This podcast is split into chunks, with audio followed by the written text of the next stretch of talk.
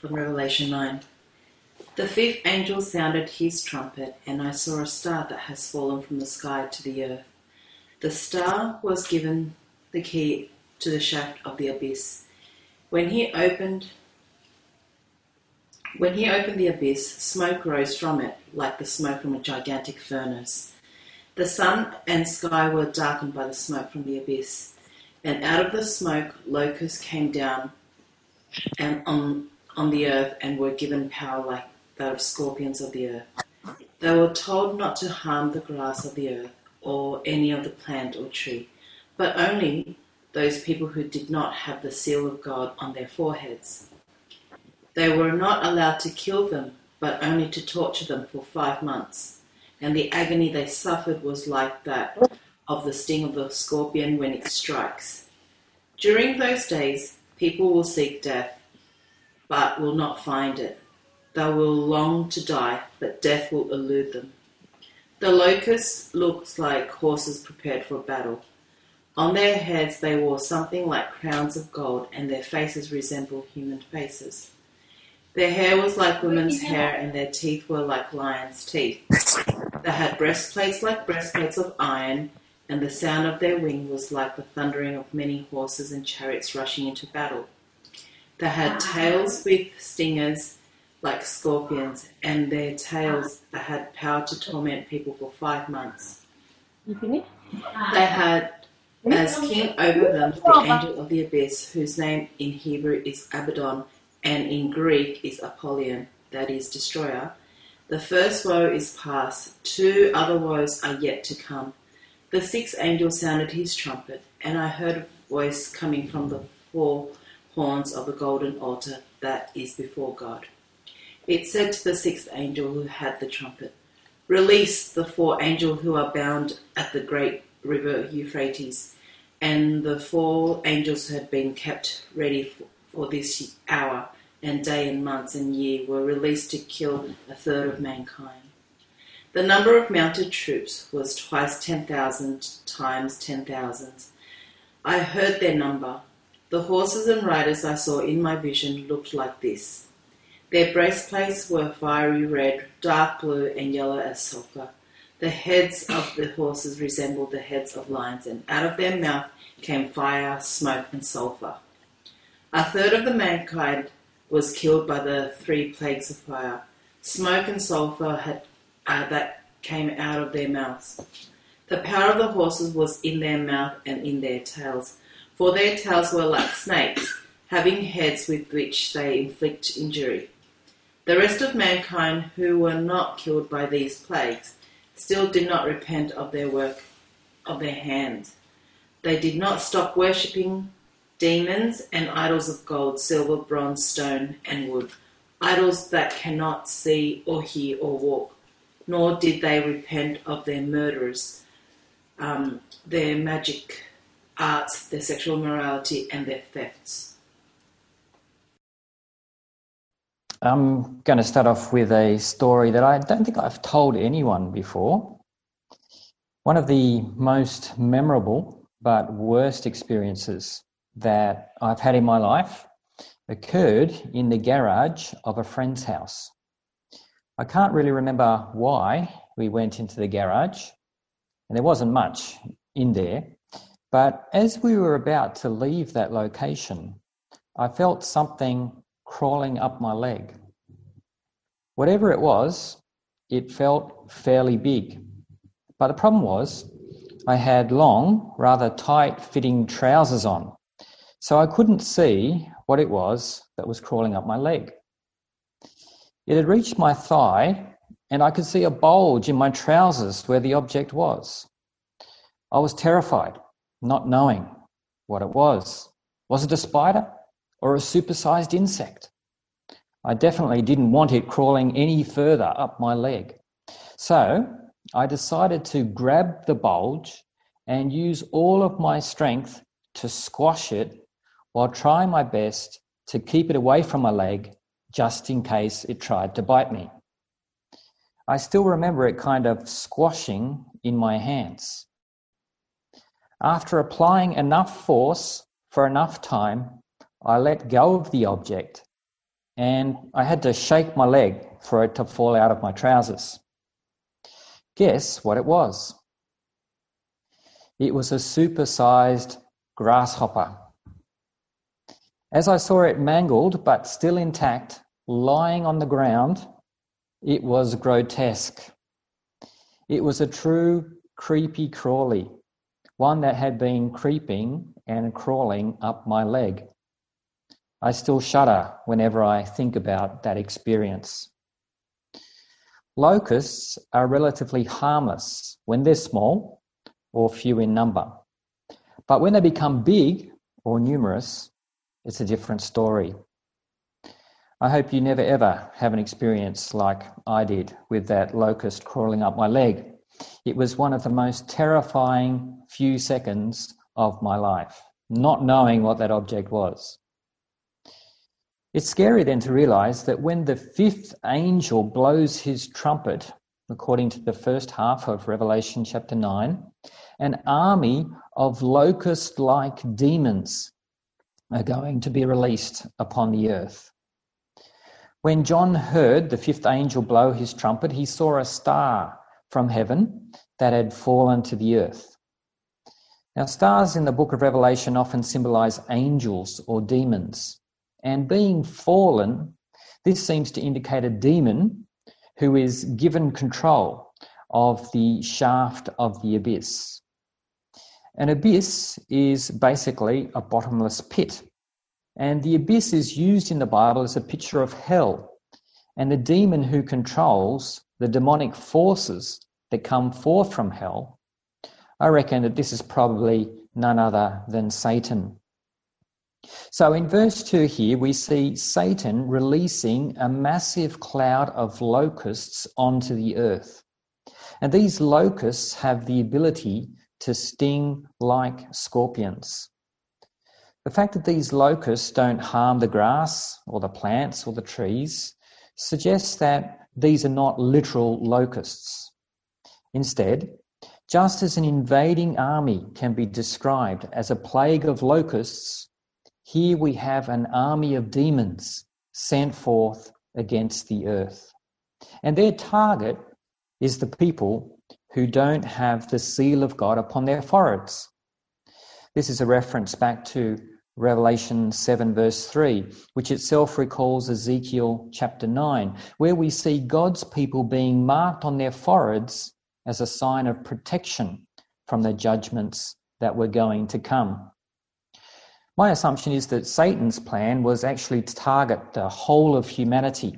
But the fact that God's people had been marked with a protective seal means that this particular judgment will not affect them. The demons were allowed to torture the non believing population of the world for five months with pain akin to the pain caused by a scorpion's sting.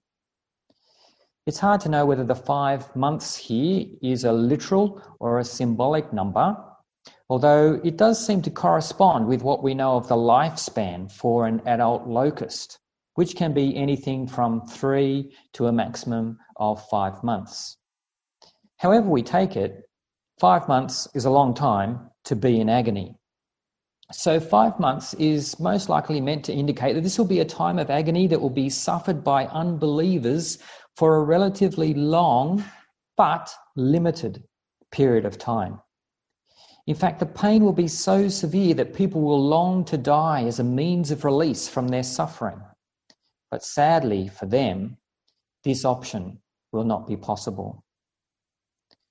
Verses 7 to 11 focus on the terrifying description of these demons. They looked like horses prepared for battle. But there was also something royal about them. They had gold like crowns upon their heads, and their faces looked like human faces. Their hair was long, like women's hair, in John's day, soldiers with long hair would recall the hairstyle of the barbarian armies that threatened the Roman Empire. These locust like demons wore armor like soldiers, and as they flew, they sounded like the chariots of many horses charging into battle. Their teeth were like lions' teeth, which is symbolic of destruction, and their tails had stingers like scorpions. Verse 11 tells us that they had a king over them. And this king is none other than the angel who had fallen down from heaven into the abyss. And he's given two names Abaddon and Apollyon. Abaddon in Hebrew means destruction. It's used a number of times in the Old Testament as the name for the underworld or the place of the dead. The other name, Apollyon, in Greek has a similar meaning. It means destroyer. And friends, this is who Satan is. Ever since he found out that God's plan was for the glorification of humanity, Satan has sought to prevent God's blessing from being experienced by human beings. Satan wants to wreck God's plan for blessing. He wants to destroy humanity. He wants to take us down. Now, this demon plague is the first woe, which leads two other woes to come as the sixth and seventh trumpets are sounded. It's horrible to think about a demonic invasion of the world, but believers can be assured that we will be protected from this particular attack. What about then the sixth trumpet blast? When the sixth angel blew his trumpet, John heard a voice coming from near the golden altar before God.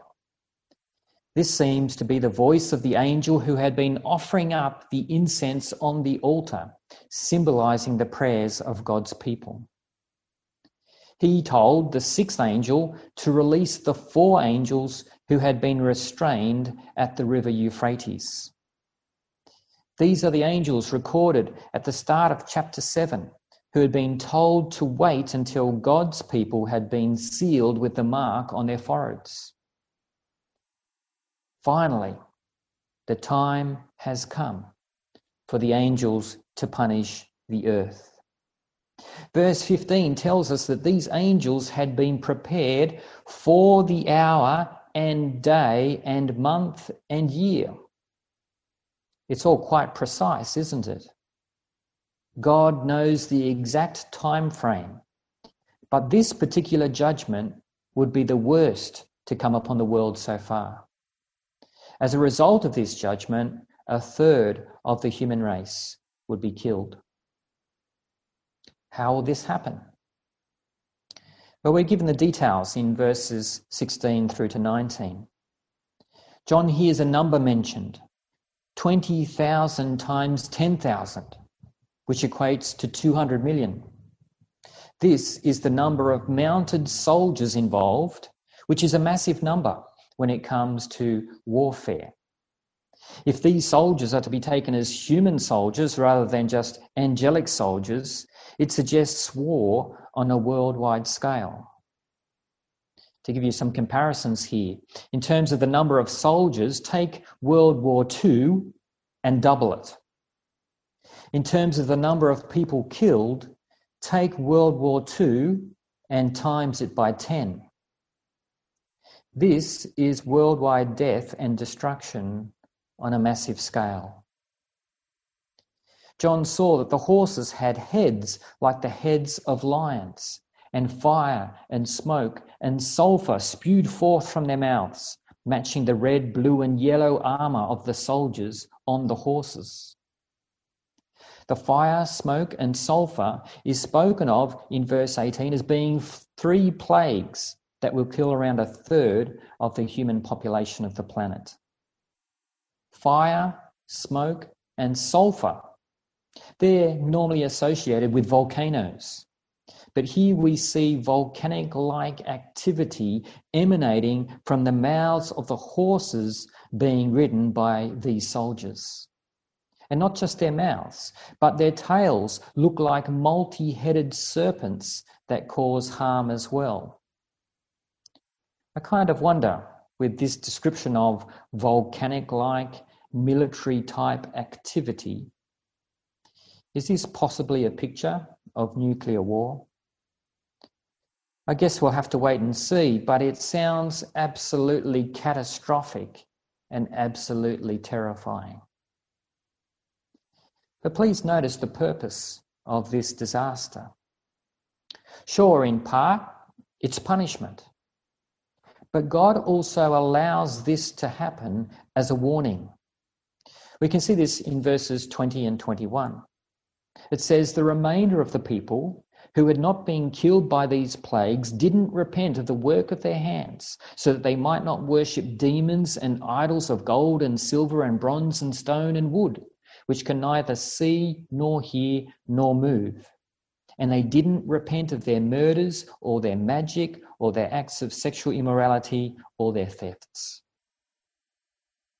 Friends, God isn't pleased when humans engage in the worship of demons or idols or when we commit murder, engage in the occult, commit sexual sin, or steal from others.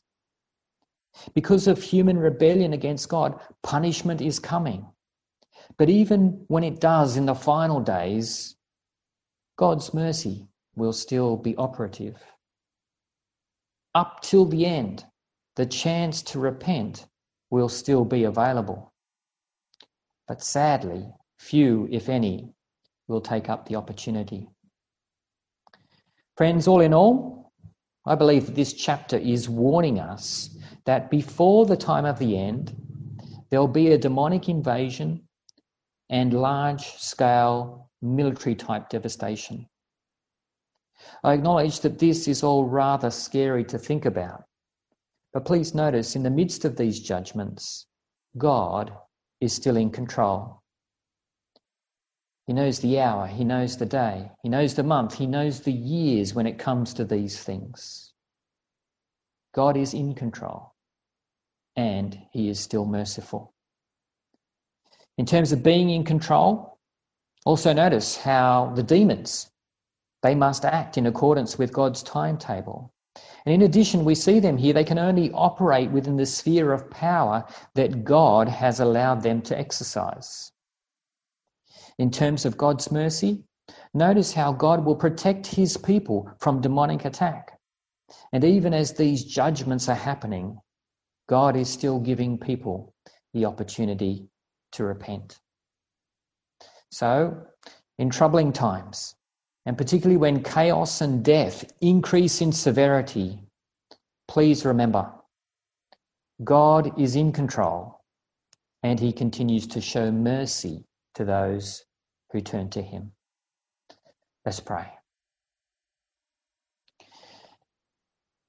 Dear Lord God, we thank you that today we've had the opportunity to continue our series in the book of Revelation.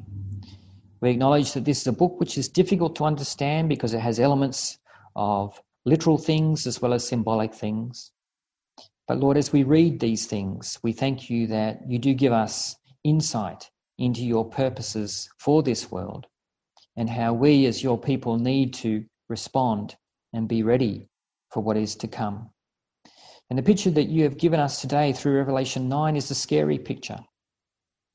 We see a picture of demonic attack. We also see a picture of death happening on a tragic scale worldwide. Lord God, in the midst of these things, we do at times wonder and we do feel scared. But Lord, we thank you that today you have reminded us of the fact that you will protect your people. You have marked us with your seal. You'll watch over us. And even, Lord, if we do get caught up in some of the chaos and the destruction to come, Lord, we know that we can always trust in you and that your positive purposes for us will not be defeated. We also pray for our world, Lord God, because part of the message that we've seen today is that some of these disasters they come in order to provoke people to turn back to you. And so, Lord, we pray for our world. In particular, as this COVID virus has been happening, we ask, Lord, that people would be able to reflect upon life and to see that there is more to life than just doing what we want to do, chasing after wealth or fame or whatever it may be. Lord, there's a bigger picture here, and we need to understand it. And we thank you that the book of Revelation can play a great role in helping us to understand something of this bigger picture. And so, Lord God, we thank you. We thank you that you are in control and that you are merciful. And Lord, we throw ourselves down before you in worship and calling upon you to continue to have mercy. Have mercy upon us, Lord. Please protect us. And we ask that you continue to work out your purposes for this world, for your glory. In Jesus' name, Amen. All right, so um, now it's time for Q and A. Got nothing so far, Steve. No questions? Maybe I've got a question for people out there. I started off telling you the story of what that big, it was massive. I tell you what, that massive locust crawling up my leg. I didn't, it was the fear of not knowing what it was when it was crawling yeah. up my leg. But has anyone had a similar experience like that? If so, let us know. Yeah, anyone? I guess people have probably been attacked by insects before, but uh, the scary thing for me was I, I didn't know what it was, right? Just see this bulge yeah. coming up your trouser leg. So, uh, yeah. And then the look of the thing was so ugly. I'll tell you what. oh, so uh, John John's image here, like that he paints here in Revelation nine, is definitely um, meant to scare us. I think. Just yeah, thinking about sure. a massive locust. And I did actually look up. I, I did look up to find out what's the um, the uh, biggest type of locust that occurs in Australia, and it does actually it can live in Sydney as well. So really? I was thinking, but I'm telling you, it must have been like what it's over ten centimeters. Let's put it that way. It was wow. big. Whereabouts was this? What area? Ah, it was actually in Wentworthville where it oh. happened. The garage wow. was in Wentworthville. So anyone around the Parramatta area that might be Brendan and Lauren there, be careful. well, um, one of the Padlet comments was that it was a very clear sermon, but we have had a few questions come in since then. Um, so I think Brendan's one came in first. So it was uh, when when we when we will be protected by God, does it mean we won't suffer at all, or will it be less suffering than the non-believers? Yeah, that's a pretty good one. Yeah, I think what's happening here, like at least in Revelation nine, it does seem that the demonic attack, which is the the first disaster which happens here, that believers are going to be protected from that. And that makes sense because if it's a demonic attack, then you would think that, you know, uh, God will protect his people from actual kind of maybe physical or spiritual attack by demons. I'm sure they can try to attack us, but in the end, if we have God's Spirit within us, God's Spirit will make sure that the demons can't uh, attack us or affect us um, directly, right? Mm. Um, so I think that one, it, it's suggesting that believers who will be around at that time, they've actually been marked out by God, they're protected by God, so they won't be affected by that. The one about the uh, third of humanity dying, though, there's no real indication there that believers are going to be exempt from that. So it's a little bit like I think what we see in the world today, uh, even with the COVID situation we know Christian believers who have gotten sick as a result of that, and perhaps even some may have died. I don't know, but I imagine maybe some have. So uh, Christians can get affected by just the general judgments, you could say, or the general disasters which come upon humanity. And so I think there will be, to some extent, Christians living at that time will be affected by these things. Yeah. Although, in terms of actual demon attack, direct demon attack, believers will be protected at that point. Uh, I noticed there that Jerica had a question too about something to do with the rapture. Is that right? Yeah. So she's uh, uh, she's put a few posts there. So, for example, got, she's got um, will the people be raptured first, or will everyone face the end times? Um, and then she adds to that: Do believers get raptured straight away, and non-believers are left to fight it out?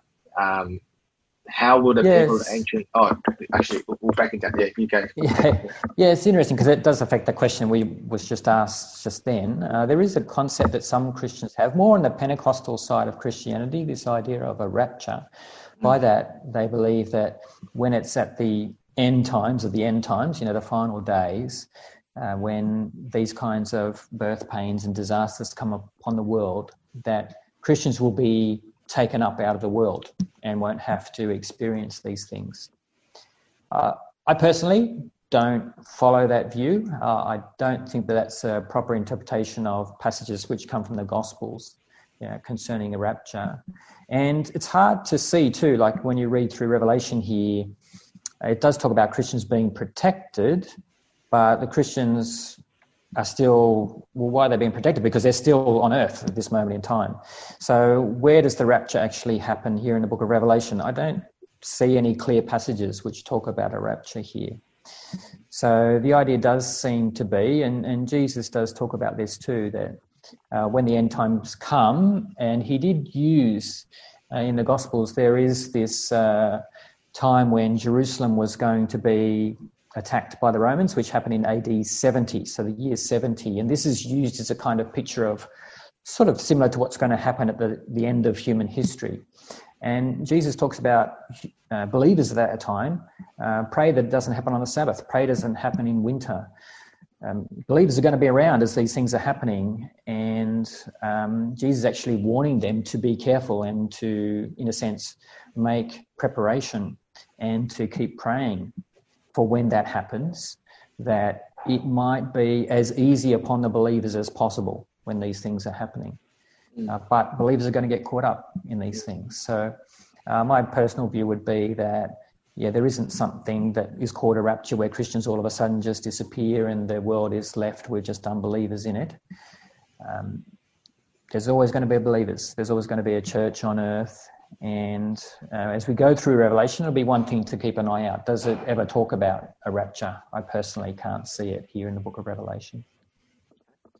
Um, I'll quickly uh, give you this question for Padlet because um, it came pretty early on as well. So, and we'll come back to the Zoom questions. Um, uh, interesting that nowadays it's harder to stay close to God. How are some practical ways to stay close to God? I find it hard to stay focused when reading the Bible for Padlet.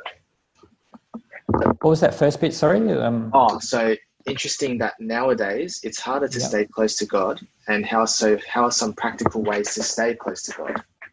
Okay, is it harder to stay closer to God just because of the kind of world we're living in at the moment with the COVID situation? Is that what it's getting oh, at? It could possibly be that, or also one other thing that does affect us a lot, I think, is just the kind of online digital presence that can easily get in the way of um, staying close to God. You know, we can use all of these technological devices. Actually, if you're doing the right thing, I would say, hey, what about your Bible app? You know, maybe you've got a sermon app or podcasts you can listen to, or Christian friends that you can engage with, or similar to what we're doing here. You know, we've got HBCC Facebook page. We can go online to meet together using the technological devices to get Christian input all right.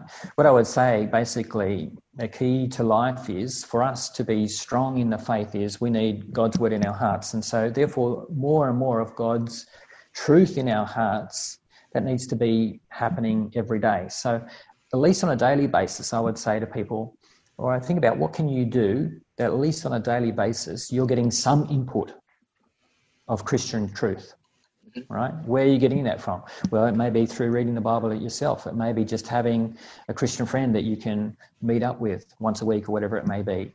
It may be by listening to a sermon online or reading Christian book or even just listening to Christian music you know, availability of uh, videos that you can watch on YouTube and so on. It's amazing, really. And you can easily be inspired just by turning on and listening to 10 minutes of Christian songs.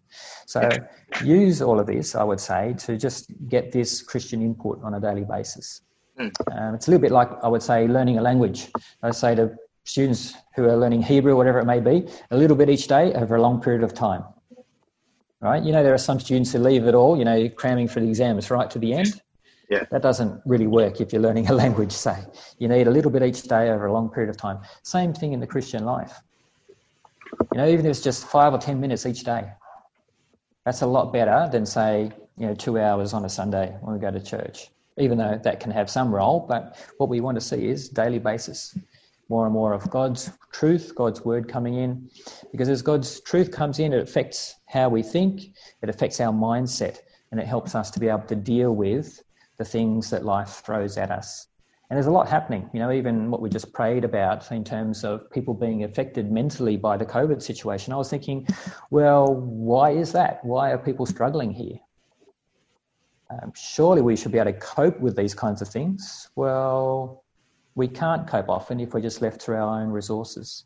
But if we have God's word shaping us, guiding us, giving us a bigger picture view of things, knowing how we can trust in God and bring our anxieties and cares before Him, all of this can give us a, a mindset which helps us to be able to cope with the things that life throws at us. So, having God's truth in our lives and growing in our understanding of that on a daily basis is really important.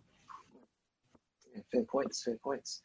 Um, so back, hopefully, uh, yeah. Well, they said thank you whoever um, asked the, the question. So um, great answer. Moving back to the Zoom question. So Jericho had a follow up regarding how will people, for example, of ancient China be judged as they've never heard about the gospel and and God. So like as in people in the like Ming and Tang dynasty back in those days. Yeah. Uh, I, I say God is fair, right? God is fair. Uh, he knows what revelation he has given to particular people. And I would say that from a biblical perspective, Bible says that everyone has been given a particular revelation by God. Even if it's not hearing the gospel, say, it's just by virtue of the fact that there's creation out there. Obviously, when you look at the created order, you see this world, people think someone's made this. And so, for example, like I remember when I was in Vietnam, you go out in the countryside in Vietnam and you have people who have an altar out the front of their place with all fruit on it, you know, bananas, oranges, whatever it may be. But what are they doing? They're actually worshipping the God of heaven. They haven't necessarily heard the gospel, right? But there's some knowledge on their part that heaven, God, He's made this, and there needs to be some kind of worship of Him. Now, how they're worshipping Him is probably not uh, sufficient in terms of a biblical point of view. You know, they think that somehow just by offering bananas or oranges that that's the end of their obligation to to heaven or to God. But what I'm saying basically is everyone has been given a particular revelation from God. Some have been given more than others, but people will be judged in accordance with the revelation that they've been given. And the Bible will say, however, that without the gospel, it's unlikely that people are going to be responding in the right way uh, ordinary revelation through creation and so on, people have become almost like immune to that, probably a little bit unresponsive. Uh, so we need particular revelation, and that's what comes through the gospel. And it's only through this particular revelation that we get people responding. In addition to that, I would also say that in God's plan, um, there are some people who say who the number of people who have lived on earth actually who are alive on earth today exceeds the total population of the whole of the human race from history beforehand up until now. I don't think that's quite right, but it is getting close to something that is the truth, which is it's interesting that in God's purposes, that when the world is full of people, that's when Jesus comes and the gospel is being made known. All right. So, in other words, if you think about people back 2,000 plus years ago, the world population back then wasn't that much. All right. The population explosion has really only happened in the last 100, 150 years. That's the time when the gospel is going out. So God has also timed things this way so that when the most number of people are living on this world, that's also when the gospel can be heard. Um, and I think we've just got yeah with the final question. So um, why does God allow the people without the seal of God on their forehead to be punished? So I broke up a little bit at the end there. Why does God allow the people who have? Oh, so why does God allow the people without the seal of God on their forehead to be punished?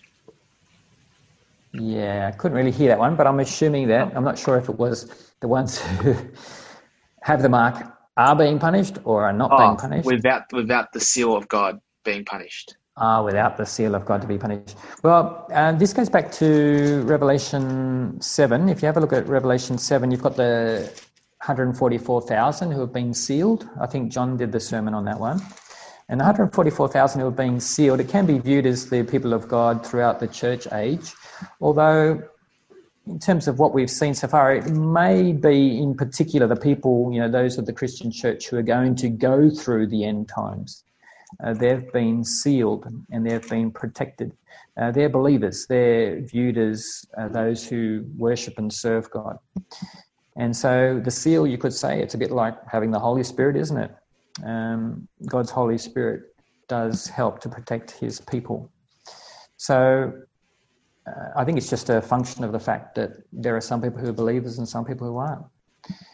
So those who are believers, we've obviously got some benefits in believing. One of those is being protected from demonic attack.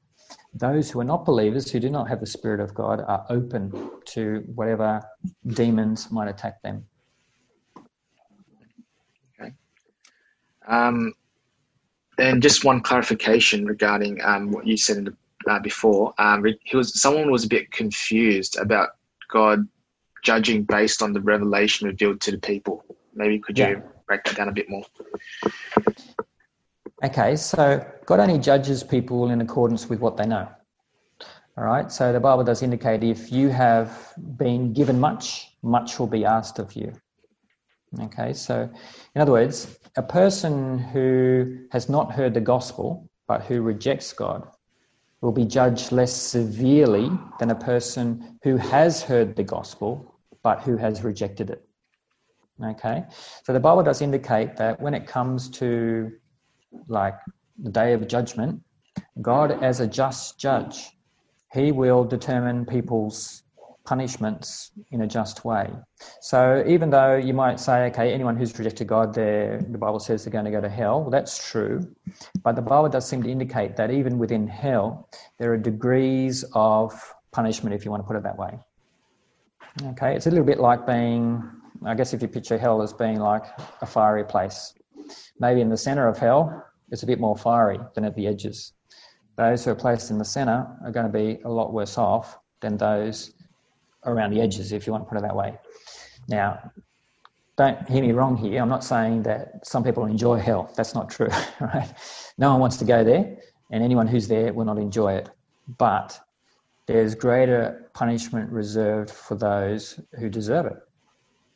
And that's just a function of God's justice, you know. And when people go before a court, there are different measures of sentence that they might be given, different punishments that they might be given. Same thing is going to happen in terms of the day of judgment. Uh, in terms of blessing, even when it comes to blessing, there are also differences in the level of blessing as well. Jesus does talk about someone who gets to sit at his right and his left hand side, right? And in fact, the disciples are fighting over, okay, who's going to get the best position?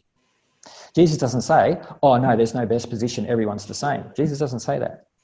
He actually says, well, it's not, it's not for them to fight about, and it's up to God to decide who gets the best positions. Right? A similar thing. Anyone who's in heaven will enjoy it. Anyone who's there, even if at the edge, you're going to be rejoicing and thinking this is the best ever. But there are some people who will, I think ultimately what it's a function of is, is they're going to get to interact with Jesus a little bit more than the others, right? All of us there, we're going to interact with Jesus. But there'll be some who get to talk to him a little bit more. But over time, as eternity goes on, what are these differences? They end up being almost like nothing over time, right? But there are still some people who'll be there at his right and at his left. There'll be some at his back, some, you know, three seats away, whatever it may be. Mm. So there are degrees. This is what's called a doctrine of degrees of blessing and woe. Okay, so knowing that that exists does help us then to be able to see that God will judge people according to the revelation that they've been given. Those who have been given much, much of them will be required. If they reject God in that situation, their punishment will be a lot worse than, say, those who lived in ancient China who didn't really have much of a revelation, even though they did have some. Hopefully, that clarifies it for that person. Um, there's still a few that's coming in, so we'll, we'll tackle those. Um, so, Jericho had one is the RFID chip uh, believed to be the seal uh, 666? Well, I think we'll probably have to wait till we get to that chapter when it talks about 666. All right. But all I can say is, well, I think God's number is 777, mm. according to the book of Revelation. Right. So what's 666? I think it's probably more symbolic than anything else. And uh, what we'll see as we'll go through is I think the Bible is saying at, just before um, Jesus returns, uh, there will be a particular person who is the Antichrist and so on. So As we look at those passages, that 666 is obviously going to be associated or it's symbolic of the Antichrist. Yeah. Also, just uh, something else that came to my mind in relation to the rapture. In uh, 1 Thessalonians, Jesus does talk about people, believers, who are still alive when he returns and they're actually on earth. So that also goes against this 1 Thessalonians 4. Yeah, Jesus talks about those who have died, who will come with Jesus to meet with those who are on earth, who'll be lifted up to be together with him. So that seems to suggest that there will be believers who are on the earth when Jesus comes again. So that argues against this idea of a rapture. Um, so yeah, uh, well, I guess we'll tackle that in more depth at a later date. Yeah, um, yeah, it's a t- tricky book, but there's a lot of yeah. good stuff that we can think about as we go through. For sure, for sure. Um, so another one is how about God's chosen people versus those who have not heard the gospel and predestination? Um, I'm not sure if these. So there's two things. I don't know if that's the full question. There's one. Can you elaborate on the degrees of blessing? So the I'll, I'll, okay, my best illustration yeah. for degrees of blessing, right? My best illustration is this. Um, imagine going to a concert somewhere. Okay, the star attraction on the night it's Jesus. He's like the the star who's there on the stage. But in this concert hall, not everyone can be seated in the front row right? Just because of geometry, the physicality of our bodies, we can't all be in the one place. Okay, just like in a, a concert hall. There'll be some people who are up the front. There are some people in row two. There are some people in row three. There are some people who are all the way up the back in what they call the nosebleeds, right? you know, it's up so high, you're so far back. person that you're looking at looks so small and tiny, looks like an ant, say. But the thing is, in the concert hall room of heaven, you don't just get to sit up the back and that's all, right? There'll be interaction. There will be like, you'll get this time to go down the front, or even Jesus, he'll be walking around the concert hall as well. But most of the time, he's going to be on the stage there. Most of the time, he's going to be in sitting on his throne in Jerusalem, the heavenly Jerusalem, if you want to put it that way. And around him is going to be masses and crowds of people. Okay? But not everyone can be up the front. Mm. That's my best illustration for this idea of degrees of blessing. And I think in the end, what it comes down to is who gets to interact with Jesus more. All right? Mm. You might say, okay, I get three minutes of direct interaction, personal talking with Jesus a day. The other person might only get three seconds. All right? There's a little bit of a difference, but when you factor in eternity, what are these differences really? You know, in the end, my three seconds will catch up to that person's three minutes, in a sense, although eternity will continue on, you know, and so they'll still be ahead. But we are, in a sense, catching up with each other. So there are degrees of blessing in that sense. Okay, that's just a function of, and it goes back to think about the parable of the talents. Jesus does talk about the person who's been given much um, who is faithful with that will be given more in terms of responsibility, uh, interaction with Jesus, just in terms of you know the, the new world to come. I do believe there will be areas of responsibility that are actually given to us. We have this area of the world that's actually our zone that Jesus wants us to look after and care for, whatever it may be. You know, all of that is part of this um, organization of the new creation that God has in store. We'll have to ultimately wait and see what it's like. But just as there are degrees of punishment in hell, there are also degrees of blessing in heaven as well. Yeah. But everyone who's in heaven will be enjoying it, and no one will be complaining. Yeah. So yeah, um, I think this I that, probably, makes sense. Yeah. Yeah. I, think, I know and, we don't really talk about it, but it is actually mm. a, a, biblical doctrine. Mm. Yeah, there are. Uh, if if people are interested, I can give a list of passages which which are relevant to this. Yeah, so I guess because I think the same person followed up was, is there a way to be in the front row, or it doesn't really matter at the well, end of the day? No, I would say the Bible actually does encourage us. The Bible does actually encourage us to to progress in godliness. And one of the things is that when we're standing there on the day of judgment before our Lord, sure, there'll be things that we're ashamed of, but there will be a difference between those, in a sense, who have sacrificed a lot and sacrificed their lives for Jesus compared to, you know, the believer who's, in a sense, just scraped in. Now, Paul does talk about there are some people who just scrape in as if through fire. In other words, someone's just made it into heaven, but it's like they've they've been singed on the way in, you know. So um, the Bible would much more encourage us to make good use of the resources and the abilities and the skills that God has given us here on earth, because it does have an impact on, in a sense, our position in heaven. Right? The Bible does talk that way.